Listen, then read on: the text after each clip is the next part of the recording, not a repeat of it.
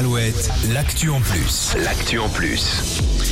Allez, il force notre admiration et notre respect. Julie, tu nous parles ce matin de deux seniors qui ont bouclé le marathon de Paris dimanche dernier. Oui, un marathon, pour rappel, c'est quarante-deux virgule cent quatre-vingt-quinze kilomètres. Oui. Dimanche, c'est un homme de vingt ans qui l'a terminé le plus vite en deux heures, sept minutes et quatorze secondes. Oh, pas mal, hein. Mais tous les yeux étaient rivés sur Barbara et Charlie. Ces deux sportifs ont respectivement quatre-vingt-trois et quatre-vingt-treize ans. Barbara a déjà bouclé cinquante-six marathons. Pour Charlie, c'était le onzième parce qu'il a commencé la course à soixante-dix ans. Et ils ont tous les deux terminé le marathon de Paris en six heures trente et un peu plus de sept heures. Ils courent tous les deux chaque jour. Charlie avait fait trente kilomètres à vélo la veille de l'épreuve parisienne.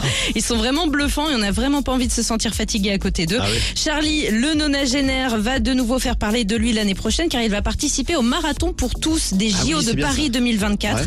Il était très ému d'ailleurs en recevant le dossard officiel. Il fera donc partie des vingt mille sportifs amateurs qui participeront à cette course et sera très très certainement le doyen. Alors là, euh, respect. Hein. Ah non mais respect, bravo, admiration, moi. Ah mais tout, voilà. Et tiens, justement, dans une heure, dans le geste en plus, on vous donnera des conseils pour être plus écolo quand vous faites du sport. Très bien. Ça sera tout à l'heure, juste avant dix heures. Friday Readings pour la suite des hits et Vianney et Ed Sheeran sur Alouette.